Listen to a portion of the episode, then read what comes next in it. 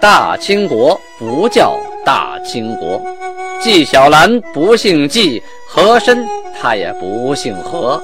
孝庄绝对不能称呼自己是孝庄，叫声小主那是你信口开河。摆手绢的那都是妓女，绝对不是格格。要想了解真正的清朝历史，请听由俊贝勒播讲的《清通鉴》。听众朋友们，大家好啊。下面咱们继续播讲《青铜剑》。上次讲到天聪九年，明朝的崇祯八年，农历的乙亥年，也就是猪年啊，戌狗亥猪嘛，乙亥年就是猪年。公元一六三五年，上次讲到正月二十日啊，就刚刚过完年，十五刚过完没几天，有一位叫鄂本多伊的人，他。生病去世了啊，他是有职务的，那他去世了怎么办呢？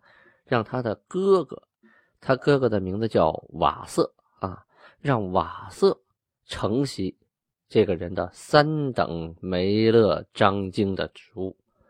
这个梅勒章京啊是个副职啊，梅勒就是满语的梅勒，肩膀头的意思啊，一个脑袋两边有一边一个肩膀头，一个正直呢，两边两个副职啊。所以这梅勒章京呢也分一等、二等、三等，他是个三等的梅勒章京。他病故了啊，让他的哥哥瓦瑟接他的班并呢下敕书准许他再袭九次，就说他要是没了啊，他下边再下边再下边还能承袭九回啊。福无双至，祸不单行啊！当天不止这一个病故的啊。当天上报来呢，病故的还有一位叫伊勒木啊，这个人也病故了，他没有兄弟，那他的职位怎么办呢？啊，正好他有儿子，那就让他的儿子叫根特伊啊，根特伊承袭他的三等甲腊章京啊这个职务。甲腊章经啊，甲腊就是满语的扎烂，就是早先五个尼禄啊为一个。扎烂五个扎烂为一个古萨，比那个梅勒章经啊要矮矮一格了啊。甲腊章经啊也分三等，一等甲腊章经，二等、三等啊。这个人原来就是个三等甲腊章经，去世了，让他儿子啊可以袭他的职位，但是呢，下边说了只准再袭一次，也就是说他儿子这次啊，如果也是病故啊，是阵亡啊。那他儿子的兄弟呀，或者是儿子的儿子，可以再袭一次，以后就没这机会了。除非你又立了什么大功，哎，那就不一样了，可以另另当别论啊。这官员和爵位的世袭啊，是根据啊你所立的功勋的大小多少来制定的，啊，来权衡的，不是一概而论啊，一碗水端平的，不是那样，也是按劳取酬，论功行赏啊。在正月二十二，皇太极办了一件大事啊，下了上谕。什么事儿呢？他呀要把察哈尔归附来的各国人分入八旗啊，这一是很大一批人呐。察哈尔人很多呀啊，投靠过来的，你得分配呀，得管理呀啊，得分入八旗，有入整黄旗的，入镶黄的，入整白的，这里呀。档案里记录了特别多的人名啊，我就不具体的去读了，读完了大家可听睡着了。我就说一下大概数字啊，给整黄旗的壮丁是一百一十名，给镶黄旗的壮丁是三百六十五名，给整蓝旗的壮丁一百八十名，给镶白旗的壮丁四百五十七名，给整红旗的壮丁四百三十七名，给镶红旗的壮丁三百二十一名，给整蓝旗的壮丁四百三十六名，给镶蓝旗的壮丁是一百七十六名。也不少哈，这是壮丁。除了壮丁呢，还有一些当官的、管事的，也也给分过去了，很多很多。这里全是人名，我也就不多说了啊。这一天呢，这个韩就是皇太极呀，还下了另一道上谕。这个问题讲的是如何结婚的问题啊。怎么个如何结婚呢？它不是指婚礼怎么办啊，是说结亲该怎么办。说韩若与国臣结亲啊，则赐给亲家夫妻衣服各一套啊，被雕鞍的马各一匹。这什么意思呢？就是我皇家啊，要是娶你们国臣的女人，那我就赏一人一套衣服，呃，一人一匹马啊。这个国臣要是与韩结亲，那就不一样了啊。你要准备聘礼，马二十匹，雕鞍二十套啊，盔甲二十副。咦，同样是两家结婚啊，我娶你的女人啊，两套衣服，两两匹马就够了。但是你娶我皇家的女人，你成了额驸了，你升格了，那你得准备好聘礼啊，二十匹马，二十套鞍子，二十套盔甲。哈，那个时候啊，战争年代，这个马呀、鞍子、盔甲那是最有用的啊，就相当于现在啊，你要娶皇家的人，你得有车有房，还不止得是二十套房啊，二十辆车。这规定完了还不算，还有别的呢，说大贝了。就是皇太极的兄弟们啊，他们跟国臣啊下边当官的官员结亲，他们娶当官的这些女人啊，他们家人娶当官女人怎么办呢？也是给亲家夫妻呀衣服一人一套，备鞍的马呀一人一匹。但是这些下属官员若要娶大贝勒家的女人，这下子可就不那么简单了啊，也得准备聘礼。但是呢，比娶皇家的要容易点。马十五匹，雕鞍十五套，盔甲十五副。哎，有点意思啊！照娶皇家的女人少了那么一格啊，一样少了五个。八和硕贝勒和参政的各个贝勒啊，这又加一格了。啊，跟国臣结亲，他们要准备的也是给亲家夫妻啊，衣服各一套，备好鞍子的马啊，各一匹。啊，下属跟这个巴和硕贝勒和参政贝勒结亲，准备什么样的聘礼呢？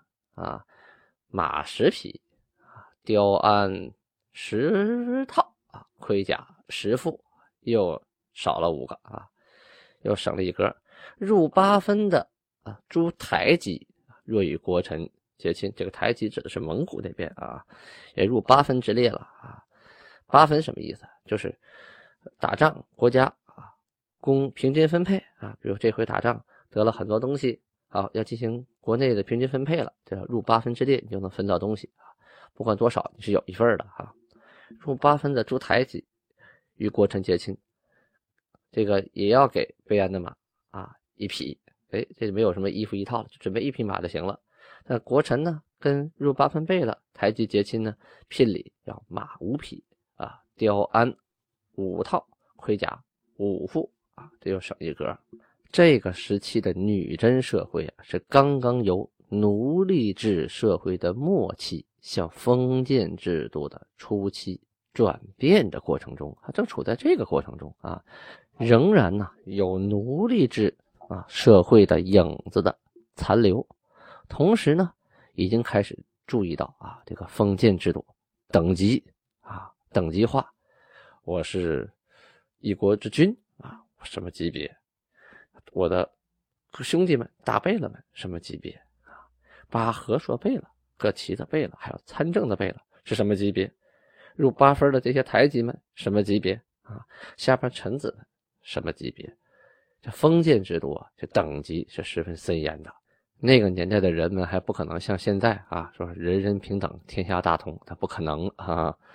呃，他只是比奴隶制这个社会进步了。但是由于历史的局限性啊，咱们要跟当时来说，他们是进步的思想；要说现在来分析，那就成了落后的思想了。所以啊，我们研究历史必须要根据当时的时代背景去分析这个事情。皇太极有这样的上谕啊，就已经使他们完全摆脱了奴隶制度时候的等级观念，已经在脑海里建立出了封建制度的等级观念。奴隶社会只有奴隶和奴隶主，在这个封建社会就不一样了，一级一级分得特别清楚啊。咱们刚才提到了啊，察哈尔来归附的韩呢，给他们分配在八旗各个部队里边了。呃，分配完之后啊，还要赏东西啊，就赐给来归附的大臣呐、台吉呀，还有塔布囊啊、侍卫啊，这一格一格的啊。大臣是已经在这当官的了，台吉啊就是王子，就是博尔济吉特氏的，再有塔布囊啊，塔布囊是女婿，还有侍卫等等等等，给他们赏东西啊，赏的有什么马呀、貂皮呀。皮袄啊，端罩啊，暖帽啊，酒海呀，茶桶啊，杯子呀，就大概是这些东西。每个人呢赏的都不一样，多多少少呢赏的也不一样。这档案上啊，一共写了好几大片子呀，男男女女赏这个什么什么名字，赏了多少多少东西，那个多少多少东西，每一家都不一样。这一高兴啊，皇太极是没少赏。到后来呀，哈，东西是赏了，没发下去，什么呢？不够分。这里呢，我举两个例子说一下啊，啊，首先，他赐给从察哈尔来归附的谁呢？叫格隆阿雅嘎塔喜木里克喇嘛宰桑啊，这宰桑啊，也是一个职位或者是一个爵位，一个尊重的称呼吧，就相当于里头的贵族啊，喇嘛宰桑啊，给他是。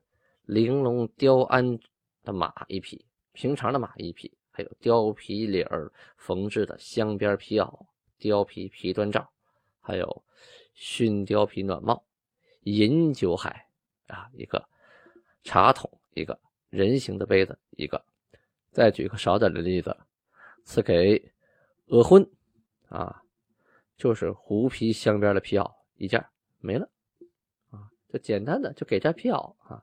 有的就给一把腰刀啊，有的给一匹马，嗯，这很简单。在正月二十三日的时候啊，这个韩发现，哎呦，赏了这么多东西，但是很多人还没领到，确实来不及备啊，下边人办不全了。这一过年一喝高兴了，喝嗨了，赏东西赏太多了。见面一问，得没得到赏啊？没有呢。啊，你呢？也没有呢。啊，是赏了，东西没备齐。于是呢，皇太极有点不好意思了啊，很多人都要都要离开了，还没得到赏赐呢。于是皇太极又补了一下啊。那天啊，二十三号那天啊，在众人要离开之际，皇太极将御服，就是自己啊御用身穿的服装，石青素缎补子全貂袍，还有吊胶啊一份那个吊胶啊。就是鱼鳔熬的那个胶啊，在过去来说，这个东西很有用啊。比如说最有用途，它就是粘弓啊，弓啊，金角复合弓，在清朝的清宫啊，一面要贴牛角，一面贴牛筋，那就靠这鱼鳔胶啊。还有刀鞘坏了，也要靠鱼鳔胶；马鞍子坏了，也得用这个粘。这过去很有用的一个东西啊，就把这个袍子和一个一份鱼鳔胶赐给了达尔汉杜拉尔，赐给。德森金旺金线花青缎的貂皮袍，也给了表胶一份还给多尔基达尔汗石青素缎貂皮袍，补的全石青素缎马褂，还有表胶一份啊。同时命令加汉啊穿着蟒袍去领黄缎袍，就这个蟒袍你穿上。让他去领个黄缎袍，那档案为什么记录的这么详细呢？就说皇太极过年确实很高兴啊，赏这个赏那个，这是来了这么多人，也没想到啊，侍卫也来了，好，见面都有份哪怕是一把刀呢，我也赏。你赏完了，东西临时准备准备不齐呀，是吧？那貂皮衣服卸缝它是有数量的，啊，那准备不齐，人都要走了，你领赏赐没领到，这不成说大话了吗？怎么办呢？哎，从我身上扒吧。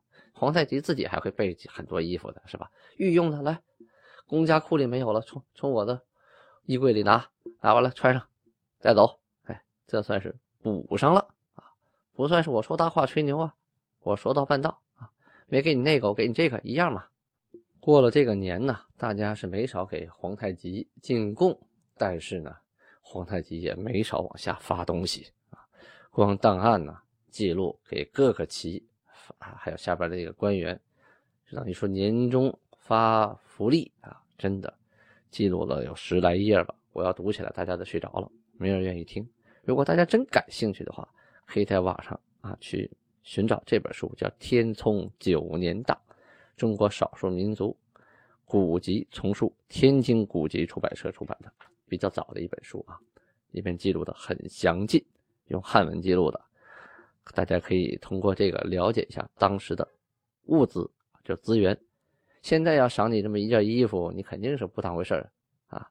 他现在要赏你一辆豪车啊，一座豪宅，你肯定美死了。二环边上的，哎呦呵，那更好了，是吧？那个时候赏这个就相当于啊赏豪车豪宅了。你赏个雕鞍的马，带盔甲的，那不就豪车吗？是吧？你赏那个貂皮衣服，你那边全是马，没貂啊，那穿上那貂皮衣服多美呀！你赏豪宅没用啊，我那地方就不缺地，蒙古包有的是，我不缺宅子，你赏我也背不走，我也不是蜗牛，是吧？所以每个年代呢，对物资的需求是不一样的。就像我们过去三大件啊，冰箱、彩电、洗衣机，你再往前的三大件呢，是缝纫机、自行车和手表。那现在谁还缺缝纫机、自行车、手表啊？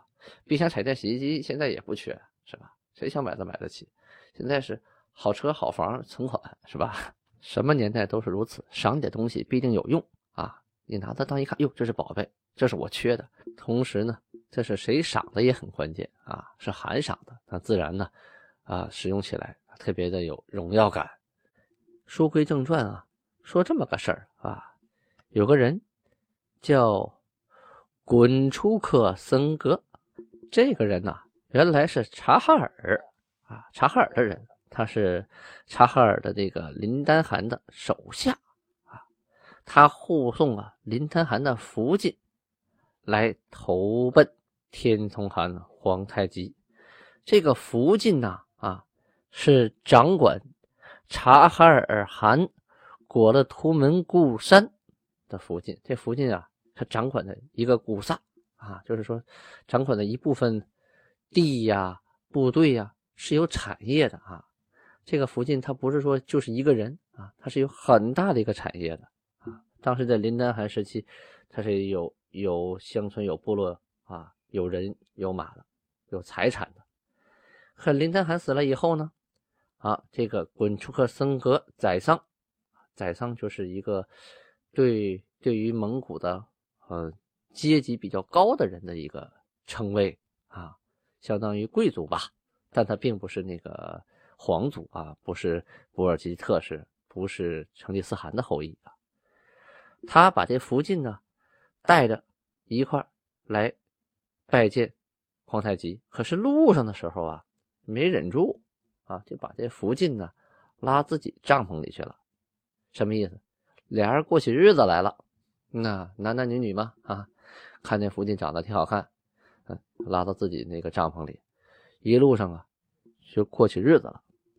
等拜见了啊皇太极之后啊，皇太极一看这什么情况啊？不对呀，就说了：“娶此福晋为妻，实非臣子之意也。”什么意思？啊，是说呢，你原来呀是林丹汗的臣子，你把你主子的这个福晋给娶了，这可不是你当臣子应该做的事情。